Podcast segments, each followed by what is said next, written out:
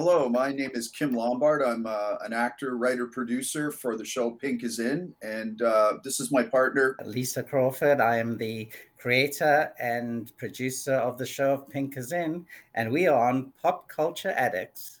Welcome to Pop Culture Addicts, the weekly show that brings you interviews and discussions with people in our pop culture world. You know, that means we get to talk more about movies, more music, more video games, and more. Don't miss a week. You never know who's going to be our next guest. So, okay, addicts, are you ready for your pop culture fix?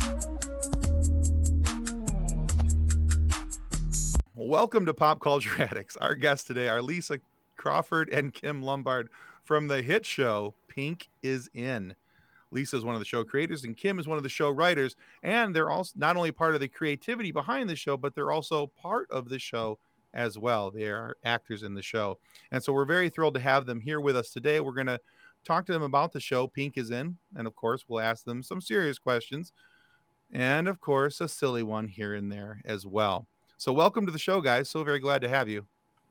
A pleasure to be on your show. Thank you for having us. Yeah, thanks, Kathleen. Thanks, Kim. It's uh, uh, Tim. It's really a pleasure to be here. Yeah. Thank you for joining us. We're excited.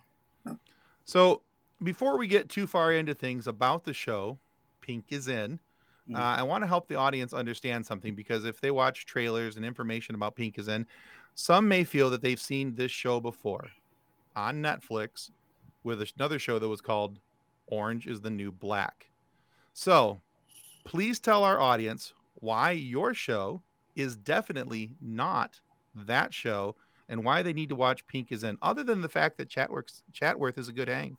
What, well, um, I know uh, Orange is New Black did come to an end, um, but now that's why Pink is in, obviously. But we are different in the way that we are a comedy. They're more of a drama based Mhm. uh, prison comedy. We are purely a wacky comedy written by the brilliant writer Kim. You're, you're staring at him. um, yeah, actually, that's a great question right off the top. Uh, we did worry that we would get comparisons to Orange is the New Black, but that has really not happened for a number of reasons. And one of them is, like Lisa just said, um, Orange is the New Black is is more of a serious project with some funny parts in it, whereas this is a flat out wacky comedy. And it's also the difference here is that we focus more on the inept uh, the ineptitude of the of the prison administration, not so much on the on the on the inmates, but more on the administration.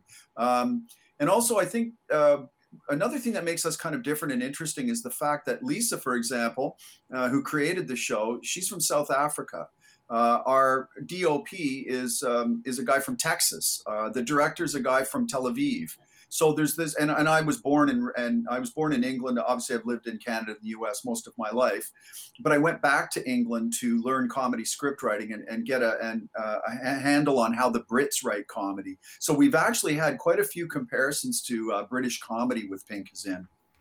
Yeah, very fair. Uh, so I have to admit, when I first heard about the show, when Trish was telling me, Trish Rainoni, who's I'm talking about, who who stars as Top Dog uh, in the show, uh, when she was telling me about it, the first thing I thought of was like, oh, so it's going to be like another Orange is the New Black. I'm I'm very happy to say, just as you guys have also said, it's very much not that type of show. I love the fact that it is very off the cuff, very irreverent humor. Um, uh, you guys are willing to make a joke. I think literally just about anything, and I think that's fantastic. I love the fact that nothing's sacred. Um, it, no, in all honesty, I mean that because I love British humor. I love the fact that that British humor allows allows them to make a joke about anything. Nothing's, you know, there's nothing that they they Mhm. go, they oh well, we can't make a joke about that. No, they'll make make a joke about anything. And uh, so yeah, so good on you guys for for making a show that is very much unlike anything I've seen before. Oh, that's quite the compliment. Thank you so much. Thank Tim. you.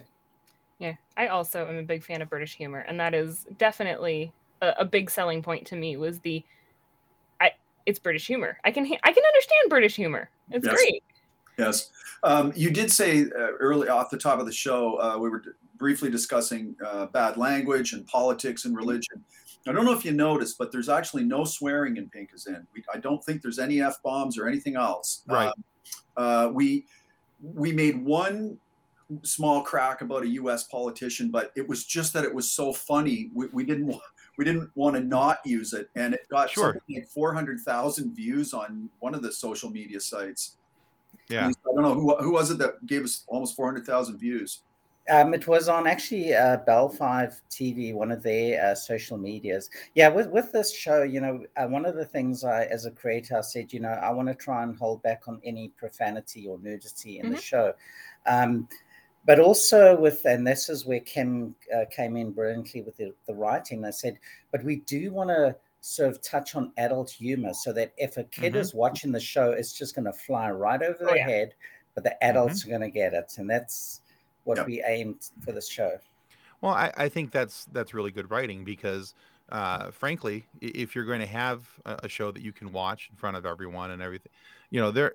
I look at movies and shows that are all around us that are, you know, the that shows that are written for kids, for instance, that have so much adult laced humor in it that the, the kids are never going to get the joke. Mm-hmm. Mm-hmm. But you know, because I have three kids and I watched a lot of cartoons in my days, and I'm not saying you guys are an animated show, but I'm saying that you know there's a, a different type of writing where you can have a, a joke for everyone in the room, where there's mm-hmm. multi there's multiple layers to it, where the, Mhm. the kids are going to get it at one layer, and the adults are going to get it at a whole nother layer, uh, level and layer, and it just makes it Yeah. that much more entertaining.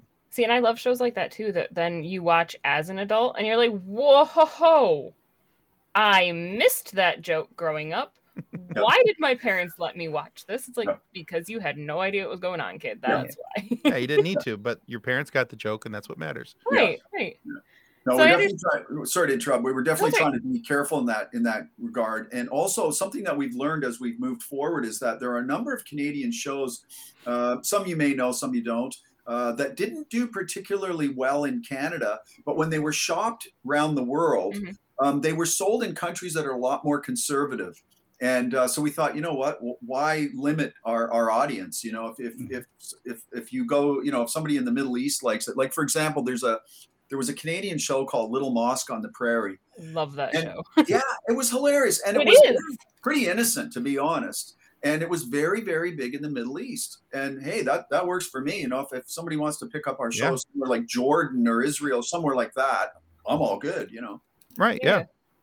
That and Corner Gas, Yes, uh, that's another great example of a show that's quite innocent, really. and did remarkably well in the United States when it it came to our side, our viewing of of the show. That it did very, very well here. Letterkenny, am- not so innocent, but you know. Right? Or Kenny or, or Trailer Park Boys is another one. yeah, exactly. So I understand that the first season was filmed over a two week span, which is a ridiculously tight schedule for any mm-hmm. project. Yeah. But then you had some extra challenges due to this whole global pandemic thing that I think we're all super sick of. Yes. Did that deadline crunch foster any spontaneous creativity, or was the whole project by the numbers every take because you didn't have time to mess around? I, I actually think it worked to our favor because we didn't even have time for rehearsals. So, um, like everybody just had to bring their A game right there and then. You know, I remember uh, one of the characters, actually, it was IQ. She said that voice and that tone sort of just came on the day. And because we were on a very tight budget, very tight schedule, we just had to do. But what I think what happens on our set is, and this started from the day one when we first did our teaser, there's this magic on set. You know, we've got everybody that's on set is positive, and you feel the energy on that set. So you just come in there and you just boom, do it. Yeah, and to, to elaborate on what Lisa was saying, um, when you're on film sets, there's a crew and there's the cast, but they don't usually join together. And ours is a family, and everybody says that. We just had a wrap party. All the crew was hanging out with the cast, the cast with the crew, everybody's friends, and everybody, all they kept saying was, man, we can't wait to shoot more episodes. And that's thanks to Lisa and what she's talking about with, with, um, positivity everybody is so positive that this show is going to be a very very uh, long it's going to have a long run you know Mhm. we're, we're aiming for eight seasons and we all think it will happen I feel like too with the the tight scheduling. You said you didn't have time for rehearsals. That also means that the the actors don't have time to second guess their characters. They don't have time Mhm. to think, well, am I doing this right? Am I portraying this person the way that they should be portrayed? When you Mhm. kind of just go with your gut feeling, and I feel like that that really worked out in in your show's favor. Yeah, I agree. Yeah, um, and w- what you're saying is very true because um, I, I, I wrote the first four episodes, but I because we didn't get to rehearse, I only saw what the actors brought to the character while we were shooting. Once I saw what they what they did, especially uh, Lisa Lisa was talking about one of the characters' IQ, Mhm. the way she walked and the way this halting way that she talks, and she has a nasal. Her voice is very nasal. Um, it was so much easier uh, to write the next uh, batch of, of episodes because I watched her in action and I thought, oh, okay, I get what she's doing, and it was much easier to write for the characters. you, you, kind of touched on this a minute ago. You kind of led into my, my next question because you talked about wanting to make this thing uh, as a family setting and a family feeling. How did you get to that to happen? Because it doesn't seem to happen on many sets. And how did you get that to not only happen, but then translate that feeling to on screen where there's a chemistry on screen? I think uh, one of the things that we where we were different to most other productions is, you know, a lot of uh, movie sets and film TV sets that you go on, they'll make you sign an non-disclosure, and you're not allowed to post anything about the show and everything. But we said right from the get-go, we said we are very supportive of social media. I said as long as you don't give away too much of the plot line, feel free to post, and that's what we were doing. And- and you know, after we wrap, as you say, we all keep in contact with everybody, and everybody's um, out there helping promote. You know, one thing with our show, even though we we came in on a very tight budget, we have a lot of actors. I think the first season we had like 26 actors. And in this next season that we just wrapped recently, we had like 30. So, so we have a big ensemble of cast and um, so we we do have that that big sort of network but i think it's every every single person on that set from the cast to the crew everybody is so positive about the show and they have a feeling that this is going somewhere and they just feel fortunate to uh, you know to be part of it. When we had the wrap party we we had a lot of the young crew. You know we we gave a lot of people the chance and they were just coming to me some of them were just so thankful that we gave them this opportunity and just to be part of a show and they feel it they feel that this show is going somewhere You, you asked uh, something earlier. I think it was Kathleen was talking about sort of language and and um, trying to keep it tame. I I like clever humor, and you know, you were saying you like British stuff. I do Mhm. too. Mhm. And if it's hard to explain, like if you see a stand-up comedian and he's swearing a lot, usually the jokes aren't that clever. He's he's going for shock value. Right. But when you Agreed. watch a British comedy, like I'm a big fan of a show. I'm sure Lisa's getting bored of hearing me say this, but I love a show called The IT Crowd. Show is Yeah. which I, I haven't seen yet Oh my word! Oh, word! my you need goodness. to change that. It's so, I mean, and you know, it's funny. When I went to England, I I, I went to school at a place called Thames Valley University, and while I got to England, um, I was so excited because I was going to learn about British uh, writing. And this is back a few years ago, and they were into the King of Queens, and they were into Everybody Loves Raymond, and I'm like, no, no, you can't be into that. I, I came here to learn British. Uh, right. But we, we found common ground because they all liked Frasier. And if, if you watch Frasier, whether you like it or not, it, you have to admit it's very clever. The, the humor is brilliant. So so that's what I I, I know mine's more wacky because I I just have a really warped sense of humor. Anything that's weird, I like. it Um, works. and, and some of my favorite stand-up comedians are the weirdest ones, like guys like Steven Wright or, or Oh yeah. Mitch Hedberg or Oh yeah. or, or Jeselnik, Anthony Jeselnik. You know, I know he's he's way out there, but it's it's still clever. It's really smart humor, and You that's see kind the of what jokes coming. Yeah, I like that kind of stuff. No, it's great stuff. It really Mm. is. Uh, one of the things I like about Jeselnik is that, um, you know, yeah, some of his language gets a little salty every now and then, but the, the, the language isn't there to sell the joke.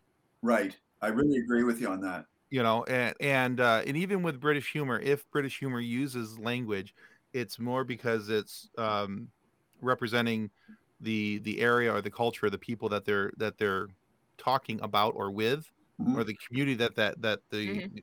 like my okay for example um my favorite movie one of my favorite movies of all time uh is the british version of death at a funeral Yep. uh just and that has some some salty language in it in comparison to you know other things uh but if you were in that group of people that that conversation would seem normal Right. It's not. Oh, It's not. I don't. I don't feel like it was forced in there. I don't feel like ever. I never felt like they were including words in that movie just to to get a rating. Whereas you know you watch some movies like we watched. Uh, I love Ryan Reynolds. Uh, you know, Oh, I'm a huge fan. yeah, but and we watched his movie Free Guy uh, recently, my daughter and I, and we love the movie. It's great. It's hilarious. But there's an f bomb in that movie, and my daughter looks at me and she goes, "Well, that was for the PG-13." Right. You know, uh, and, and, you know, so it was it was not necessary. It was forced, and so I think that you can do that without without forcing it. In my mind, writing, producing, and acting are all very separate jobs, but you both did all three in the series. You all have you both have writing, acting, and producing credits for the series. So, how much did knowing that you would be acting in your production affect your writing? I actually said to, but as a creator, I'm not really the writer. That's Kim's job, but creative, and we do throw ideas together. I did say to him, because I'm producing, uh, just keep my role uh, pretty small, keep my lines. I don't want to have to remember my lines, uh, you know, just keep them short. But it worked for the character, you know. Somebody was just saying the other day, they actually, it was one of the crew, they said, you know, your character is one of my favorites. It says you don't say much, Hmm. but uh, because I know I use a lot of expressions, especially in season two, um, and and they said and and so it worked, and that's how I was able to balance. But there is that you know you're producing on set, and next minute they call you, oh, we're going to need you to set, and all of a sudden you have to switch into that uh, character mode. It, it, it is just something that you have to get used to, but. Um, it's just part of the job. Yeah, it was funny because Lisa would be putting out this major fire as the producer, and then they'd call her to set, and she had to become Nesrenko, the character. And uh, yeah, it's it's not easy to turn on and turn off the character. You know, you want to have some time to get your wrap your head around what you're about to do. But meanwhile, meanwhile, she's you know worried about whether the food for 40 people is about to show up on time, sort of thing. You know. Um, but with regards, I'll tell you from the very, very top. Um, I'll, I'll go back to the very beginning of the story, which is kind of fun. Um, Lisa called me up and asked if I would be involved in a teaser for a prison show idea that she had, and I, I was laying in a neck brace. I don't know if you noticed, my character's wearing a neck brace, and uh, I was re- I'd really had surgery because I used to be a drummer for many years. So I, um, I, I said, well, I, I really would love to do it, but I'm I'm lying here on my back for the next 40 days my, while my neck heals up. I can't take this neck brace off. But then uh, I called her back about four hours later and I said, you know, well, why can't the character be wearing a neck brace? And she said, he can. So I ended up, about a month later, showing up on set with it. Just, just had gotten the neck brace off. But I have to tell you, um, the scene I did, so I didn't even realize this at the time, that the actress we had playing the warden couldn't make it. So our casting director, Darren, he quickly found a friend of his to replace the lady that was supposed to play the role. And I came in, and my first scene was with the warden. Mhm. And thank goodness I did not know who she was because I would have been so nervous. I was would have freaked out because she's actually a very, very accomplished actress and a very she's an Mhm. acting coach and a voice coach. And I didn't realize any of that. And thank goodness I I, I didn't because it would have really sent me over the edge. Um, but as it turns out, she's just such a nice person, and she's really helped me a lot. And surprisingly, she's helped me more as a writer than as as a, as an actor. She's just offered some really really experienced um, comments about my writing and, and where to take the show. So That's cool. Do you think it's because she has so much experience on the other side of it that she can help you with your writing a little bit, just seeing it from a different perspective? I- I would suggest. I don't know if she's not. I don't think she's a writer or a producer or anything, but she's just been involved in so many projects that she knows good writing when she sees it. And um, so she was very Yeah. complimentary, but she also said, "Hey, you know, if you do this or if you do that, uh, it really helped my my writing d- down the road with the newer episodes." That's So complimentary but critical when needed. Yep, and it, and it's all like everything she says is valid. Like I'm like, oh wow, she's right. I should do that, you know. So she's really awesome, and she's she's incredibly talented. I don't know, maybe Lisa, you, you know a little bit more about her if you want to. Yeah, yeah, she's she actually um Darren, our casting knew, knew her from the days in theatre. So she's done a lot of theatre. She's also um, one of the voices of uh, My Little Pony, and she does a lot of animation uh, work. And and she's she does quite a lot of other roles in in other series. Uh, you always see her pop up, yeah, and then and um, she was also recently uh, filming in in Russia a TV mm-hmm. series called Isamia. So, uh, which uh, funny enough, she was actually with one of the guest stars that we have in season two, which was uh, Patrick McKenna. Mm-hmm. That they they had worked together before. I, I, had I had seen another interview, or it wasn't an interview, rather it was a review. Excuse me. Uh, of Pink is in, and they had said that you had used a lot of characters who hadn't gotten an opportunity to shine in, in yeah. other roles and other works, uh, but who were quality people, and that's that's clearly evident that that the characters that you brought in, the actors and, and actresses that you brought in to to uh, provide these characters are quality. But did you do that on purpose? Uh, was there a reason for for going for people who haven't had the opportunity to shine yet? Yes, um, that is because um, as as you know, I am transgender. So mm-hmm. as as um, starting up as an actress, you know, I was faced with um, it was a little bit difficult uh, with trying to get roles. There weren't that many roles written for transgender, and you know, sometimes if I applied for transgender role, they said I wasn't transgender enough. and uh, then they, when I applied for female roles, they said I was too tall or too big. You know, I just and that I can't do. So, so I thought about, you know, I said, you know, I want to start doing some of my own work and and it encouraged me to help other people, give other people the chance. I love giving people the chance. You know, on this um, Pink is in, I had three of our actresses come up to us, and one of them is even Trish Renami, because she said to me she always gets cast as you know the the the girlfriend's kind of role in that, and mm-hmm.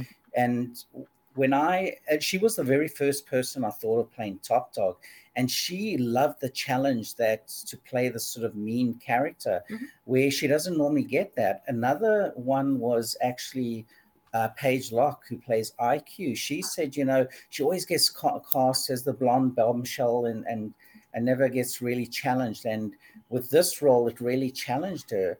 Um, another character we actually introduced in season two uh, was a little person and uh, she came to me and, and she i mean oh my god when we wrapped she came and gave us presents in the road so this beautiful yeah, um, thank you note you know and she said you know thank you for giving her the opportunity because she actually um, being a little person that always cast her in that role mm-hmm. but what we've done with pink is in we have quite a lot of um, transgender non-binary genderqueer uh, bipoc all these different um, diversities on our show, but we're not making it an issue of right. the shows or their characters.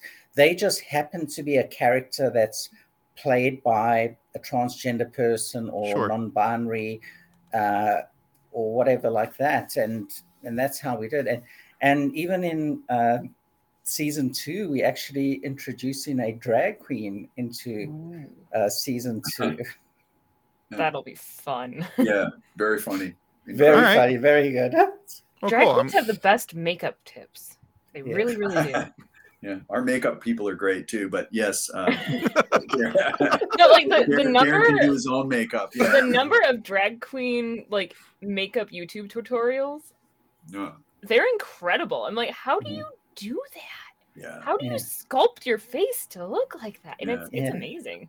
It is amazing what they can do my mm-hmm. granddaughter was on set one day she's 10 years old and she couldn't believe it was the same person yeah he, he, looks you know darren's fabulous you know and he's wearing a shocking pink wig and it's just yeah he's, he's terrific really terrific so typically guys when we have one person on the show uh, we go into a bit more of a deep dive about that person uh, their um, their their background a little bit, what got them from point A to point B, and what they're doing uh, in their career, and you know we kind of take like a little bit of a retrospective uh, from time to time. Uh, but when we talk to more than one person, it, it's it gets a little more difficult to do that, as it is here with you guys. Not that you guys are difficult; that came out wrong. Um, they're not difficult. They're, they're not difficult. My brain we're is difficult. difficult. So let's let's make sure that we're. But we, our conversations tend about your careers and things tends to be a little bit more surface because we don't have the time to get into a, a deeper dive about your personalities, your backgrounds, etc. But what I would like you to do if you don't mind, is to take a moment and tell us something about you that we don't know. Something, maybe a bit of trivia, perhaps. What got you here? What makes you tick, so to speak? Um, and then, you know, just because, you know, tell us what your favorite poutine is because, you know, um, poutine. Poutine. That, Okay. That's so funny. Pou- Poutine's not really in Ontario; it's a Quebec thing. I, I, I, it, but it's there. You can buy it. I know. I've been there. Yeah. really? That's true. I didn't know that.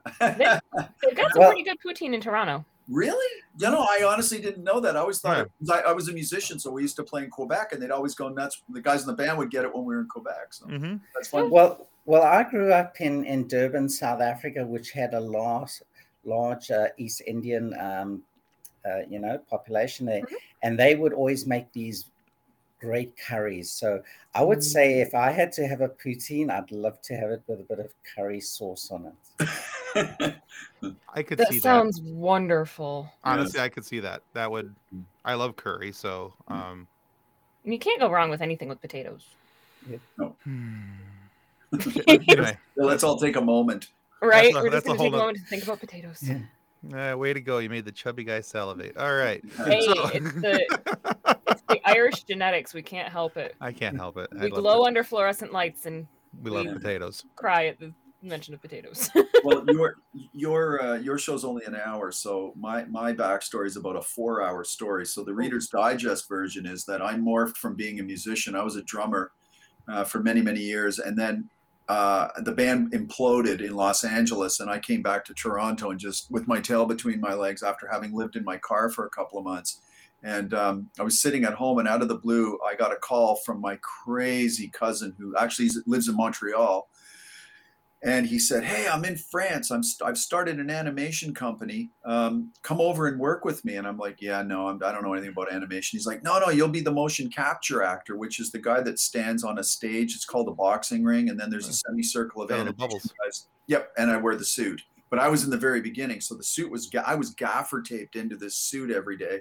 But the reason I tell the story is because while I was there, I was very, very lucky, and I got to go to Cannes, where the Cannes Film Festival is Oh yeah. there seven times over two years and for different events and that's how i started to become interested in uh, in, in writing so um, i did this animated series for, with my cousin for almost two years and then sadly 9-11 happened and we lost all our clients who happened to be in the united states and um, so i ended up back in toronto and then and then flew over a, a couple of years later flew over and went to, went to england that's how i started uh, writing and uh, so that's how I morphed from from a musician into what I'm doing today. Yeah, yeah. I actually got into the film business very late in life. It was a childhood dream that I had. My father had this book from the 1940s from the cigarette company, and you had to collect these cards, um, and they were all pictures like from the Oscars and uh, classics like Gone with Wind. there, Charlie Chaplin and and all these. And I used to look at this as a kid and I say, you know, one day I'm going to go to Hollywood and I'm going to become a filmmaker. But you know, everybody just grows up and they do other careers. So I ended up in the Caribbean working in the casino business there. Um, I ended up running five of the casino slot operations there. Uh, but when I came to Canada and my son grew up and then I transitioned, I said, hey, it's time to do things that I like. And I read something about that background actors were making $200 a day. I said, well, I'm going to try that. So I tried that and I saw what the actors were doing on, on thing. I said, I think I can do that. So I took some acting lessons. And this was in 2017, landed a few roles. And then 2018, I said, right, I want to start making my own films. I did my first two films in 2018, met Darren, um, and we did two of his films, uh, Stroke of Fate and Digging Up Dorothy. And then all of a sudden that year, that's when Pink is In came about. And by then, all of us had come together Kim, Aaron, Darren, uh, Caroline, one of the co creators, and my wife, who's always supported me, Goldie. Uh, with my, she always used to think I'm crazy, you know, trying to pursue my career. But then she realized, hey, this this is going somewhere. Um, so that's uh, yeah, I've I've really had in the last three years.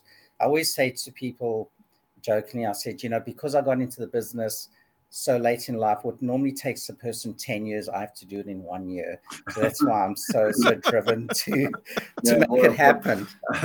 but you know, actually, there's an interesting backstory with Lisa and I because we were both background extras. Um, I, mostly, I do I do a lot of I did a lot of stand-in work. Um, I stood I stood in for some some pretty happening actors, and uh, but I was doing background one day on what was the show we were on, Lisa? Um, that was Holly Hobbie. Oh, Holly Holly, Holly Hobbie. Hobbie. Holly Hobbie. Holly Hobbie, and we started Yeah. talking. We both realized we have really, really warped sense of humors because we were Yeah. both talking about one of my favorite favorite movies in the world is is one. It's three hours and twenty minutes long, and it was made in 1963, and it's called "It's a Mad, Mad, Mad, Mad World." Mhm. And when they made that film, uh, you if you weren't in it, you just weren't a big actor because every single Hollywood actor of, of note is in that Right. film. Um, and so you know you don't know a lot of didn't didn't know a lot of people that had even heard of the film, but Lisa and I started talking about it and started talking about all the weird stuff. Um, but if you think about it, that film there is quite an innocent film. There's no bad language in it, no nudity or anything. And so I guess we we came together because we have that same sense of humor. That's cool. That's a cool story. Mm. I like that. So, in the old days of the internet, there wasn't any video hosting anywhere really. Now we have YouTube, Roku TV, all of these other streaming options. For instance, your wonderful show Pink is In is currently available to rent or buy on Vimeo, which is not some place that I normally go for my entertainment, but I will for your show. So, it's not in the top 10 streaming services, but probably should be. But with the continued development of digital media, what do you think is going to be the future of independent film and television? I think it's definitely um, is uh, moving towards more streaming. Uh, we do have a US distributor in LA, and that's where we're hoping to get into some of the US networks. Uh, but I, I remember I, I did speak to um, uh, one of the film festivals, and there was somebody from the States that came to visit. And I, I was asking them, I said, you know, what is the future with um, you know the the broadcasters? And, and they said they feel that in a few years time they might be out. So i Mhm. don't know if that's going to actually happen but there's definitely more in on this video on demand the streaming service is more and more uh, coming up. So we're really hoping to to get Pink is In on one of these um, whether it's uh, i mean there's tubi there's there's netflix ideally i'd love to be on netflix that's my goal but I'll, i will settle for any of the other streaming companies Yeah, we were trying to follow a similar path to uh, the show Schitt's Creek, Sure. and they they were out a very very small streaming service in the U.S., which helped them break through. Um, I've forgotten what they're called, but uh, we, we're hoping to follow a similar path where you maybe start off small at grassroots level and then Mhm. build. Kim just touched on something and that's where how we also approaching uh, Pink is In there is this good grassroots campaign. You know the amount of sponsors uh, that we've had that have actually come forward and actually uh, helped sponsor our show has been very incredible. So um, you know if if we don't get that big deal on the top we're going to grow from the bottom up Yeah. Yeah, and, and actually, that you've just touched on something that, that we haven't mentioned to to the hosts, and that is that um, we shot in a town called Hamilton, and a Yeah. lot of shows like Umbrella Academy are shot there. A uh, number of them, uh, Murdoch Mysteries. I'm not sure if you know them, but Mhm. point of the story is that they always they'll they'll put up U.S. mailboxes and U.S. street signs, and you'll see the U.S. flag, which is fine. That's you know they're co-productions with the U.S., so that's fine. But we did the opposite. Uh, one of the ways we got our deal was because we said to the execs at, at, at Bell Media that we we want to we want to showcase showcase Hamilton, and so we we didn't hide the fact that we were in we're in Canada we're in this little town called Hamilton although it's not that small anymore it's a half million people, um, but but we were able to get sponsors because we said no no we're going to showcase the town so a lot of Hamiltonian uh, Hamilton uh, businesses came on board based on that. I think it's a really smart business move, honestly. Mm. You know, really. I mean, Yeah. um, a lot of movies get shot in different locations, and you never get to see that it's, you know, how many times is a movie shot in Vancouver that actually says it's from Vancouver? yeah You know, None, yeah. None. You know, No. uh, it's always Chicago or L.A. or you know, Mhm. or, or a facsimile of of those whatever. I think it was a really good idea, personally, to to tell them that hey, we're gonna this is gonna be a show about you know in Hamilton, you know, About not Hamilton. about Hamilton and all Yeah. those other things. It's Yeah. really smart. I've also been to Hamilton. As soon as you said Hamilton again, I'm like, oh right, Yes. I've been there. Yes. we did a lot of um, Ontario touristing growing up, which was fun. Okay. Oh, that's great. Yeah, it's nice. And I was the same uh, going to the United States uh, with my family. You know, we've we've traveled. We tra- as a family, we traveled extensively around the U.S. And, uh, yeah, yeah, and just another little trivia thing. I don't know if you knew this about Hamilton. Did you know that we have about a hundred waterfalls around Hamilton? hmm, No, I did not. that did was not. part of the reason we were there. Oh, okay. Yeah, my my dad was big into taking us to waterfalls, natural, anything nature wise, and then he also had a big thing for um, historic historical sites. So we'd go to forts and battlegrounds and all sorts of things. Yeah. But yeah, Mhm. waterfalls. Um, we did circle tours of all of the Great Lakes. So we did Oh. circle tour of Lake Huron, including the Bruce Peninsula. We took the Chi-Cheemaun across. We did. It was, it was fun when you see Yeah. that beautiful crystal Caribbean blue water in Lake Huron, and then you remember that it's crystal and Caribbean blue and 42 degrees. yes, that's right. You can see to the bottom, but it's It's cold. rigid. it's gonna be cold for a reason. Yeah. All right, guys, we have so appreciated you guys being here, but before we can let you go, we have to ask our obligatory, super silly question: If animals could talk, which one would be the rudest? I would say the cheetah because he, he might cheat. I don't know. Uh, I'm going to say the rudest animal would be a hippopotamus. They're they're known to not be friendly animals. Um, so yeah, that would be the rudest animal by far. I can see that. And cheetahs are cats, and cats are jerks. I can say that I'm a cat owner. I love my cats, but they're jerks. You are not a cat owner. You are owned by cats. That's right. well, yeah. that's, that's Yeah. well, yeah. There's that's a big difference. that's there. probably more accurate. That's You're an employee. You clean So- up after them, you feed them, they own you. All right, you guys, thank you so much for being on our show with us today. Thank you. Where can Well, our thank viewers you for having us. Yeah, where can our viewers and our listeners go to find out more about your work and what you guys have coming out? Um, we are, they can follow us at uh, Pink is In Show hashtag. Our website is pinkisinshow.com and they can see that. And we hopefully are going to update. We also um, have a, a YouTube uh, channel that we need to put up. Uh, there were, were some scenes. Bell made us tame down our show a little bit um, in the first season, so we got some scenes that we we call it too hot for TV. So we're really hoping to put those scenes um, up on YouTube as soon as possible.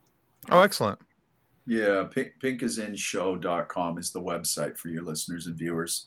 Awesome. We are definitely going to link that in the description and we will keep an eye out for the Too Hot for TV. That sounds fun. All right, yeah, the super fan editions. Hopefully, we didn't oversell it, Lisa. Yeah. Ah, it'll be great, I'm sure. All right, guys. Uh, for you those you're still listening, we want to remind you that if you haven't clicked subscribe yet, now is the time to do that. Subscribing is the single most important thing that you can do. It helps our show continue to grow, helps us to get these amazing guests, these great conversations that we've had like today.